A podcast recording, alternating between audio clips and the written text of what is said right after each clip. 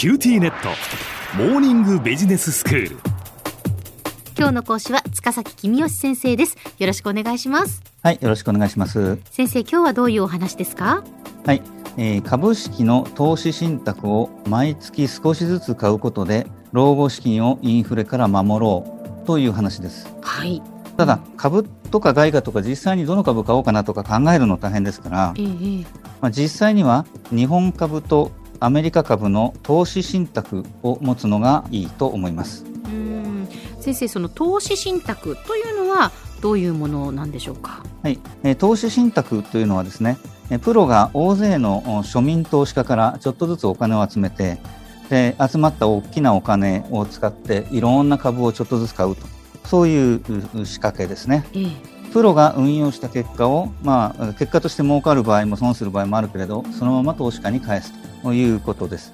まあ、投資家が自分でいろんな株をおちょっとずつ買うのと同じ効果が得られるわけですねう。んプロの手数料がかかるので、まあ、その分だけちょっとは少なくなってしまいますが、まあ、そこはしょうがないですよね。はい一つの銘柄だけを持っていると、たまたま運悪くその銘柄が暴落するというリスクがありますが、投資信託であれば、多くの銘柄を少しずつ持つことになるので、まあ、上がる株もあるし、下がる株もあるだろうと。大儲けは狙えないけれど、大損のリスクが小さいならその方がいいよねっていうことであります。うん投資信託を買うことで選んだ銘柄による運不運という要素は減らすことができますが買ったタイミングによる運不運も減らす必要がありますそのためには投資信託をいっぺんにドカーンと買うんじゃなくて毎月少しずつ買っていくいわゆる積み立て投資と言われるものがいいと思います。うん。毎月少しずつ買っていけば高い時も安い時も少しずつ買うことになるので結果として平均的な値段で買うことができます。安い時に買って大儲けするぞっていうのを狙うのは難しくなりますが、うん。高い時に買っちゃって大損したっていうリスクが減るなら、まあ、老後資金の運用としてはそっちの方がいいかなっていうことだと思ってます。うん。で株式を買うと長期間持っていることによって確率的には儲かるということを覚えておいていただきたいと思います。はいしたがっていろいろな銘柄の株を少しずつしかも時間をかけて買っていくことでリスクを減らすことができれば大儲けは狙えないとしても大損する可能性は決して大きくありませんし、うんまあ、よっぽど運の悪い人は積み立て投資をしても損するっていう可能性はありますけども普通の人は多少は儲かるというのが確率的な話だと思います。そうですか株式投資はじゃあ確率的には儲かるっていうふうに考えていいんですねそうですね。簡単に言うと株を買うと配当がもらえますよね。なので株価が長期的にどんどん値下がりしていく30年後の株価は今よりずっと安いって思えば別ですが、ええ。まあそうでない限りは配当もらう分だけ銀行に預金しておくよりはいいんじゃないの？上がったり下がったりするけど30年後も今と同じような値段なんでしょ？って考えれば株持ってる方が得ですよね。株価が暴落しちゃう確率はもちろんゼロではないけどもはい。そうならない限りは株を持っておいた方が得だと。まあ、そうは言っても暴落するの怖いよねっていう人のために投資信託を積み立てで買えば大損するリスクが減るよということなわけですね。うんで特に株式投資の初心者には投資信託の積み立て投資というのを強くお勧めしてます。はい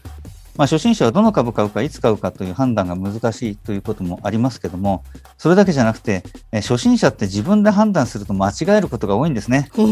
なので、あらかじめルールを決めておいて、自分で判断しない方が失敗が少ないということが言えるからです。うん実際その初心者はどんな間違いをしがちなんでしょうか？であの多いのはですね、株価が値上がりを続けているときに、急いで買わないと儲け損なってしまうと考えて、大量に買う。結果として高値掴み、要するに高い時に大量に買ってしまって、えー大損する。というリスクがありますが、はい。もっと悲惨なのは株価が暴落した時にこの世の終わりが来るような気がして老婆売りをしてしまう方がもっと悲惨ですね。あ慌てて売ってしまうってことなんですね。そうですね、ええ例えばですねバブルの時に積み立て投資を始めた人は大損してるかっていうと全然そんなことはなくてですねええバブルの後株価が暴落してすごい安かったですよね。はいでその安かった時にも毎月ちょっとずつ株を買ってたわけですから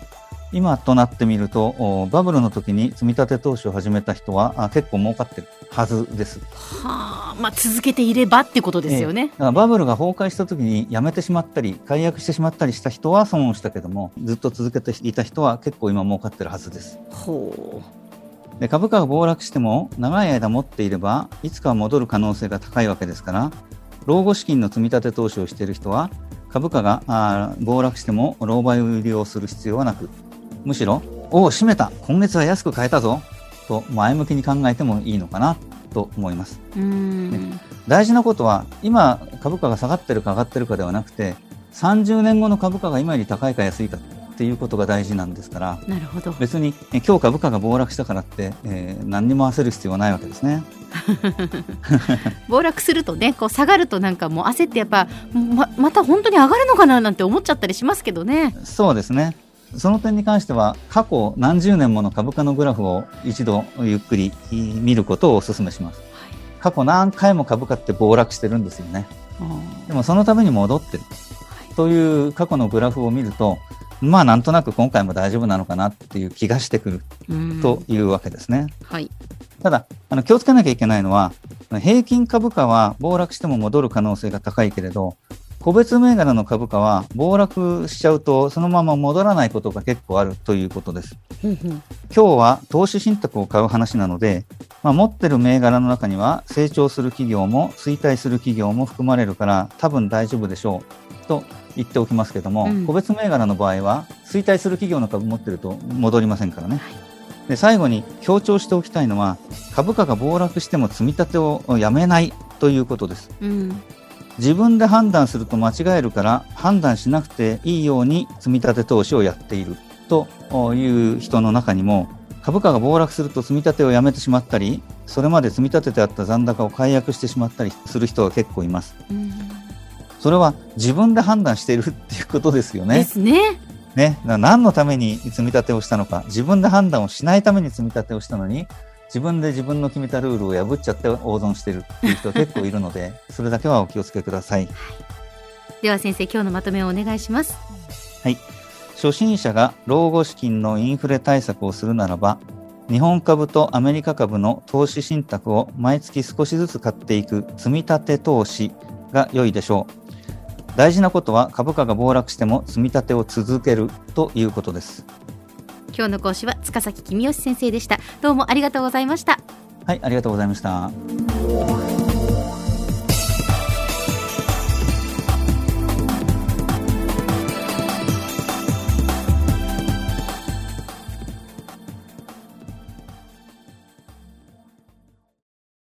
QTnet お乗り換えのご案内です毎月のスマホ代が高いと思われているお客様 QT モバイルにお乗り換えください。あなた乗り換えるわよ。お父さん早く。乗り換えるなら今格安スマホの QT モバイル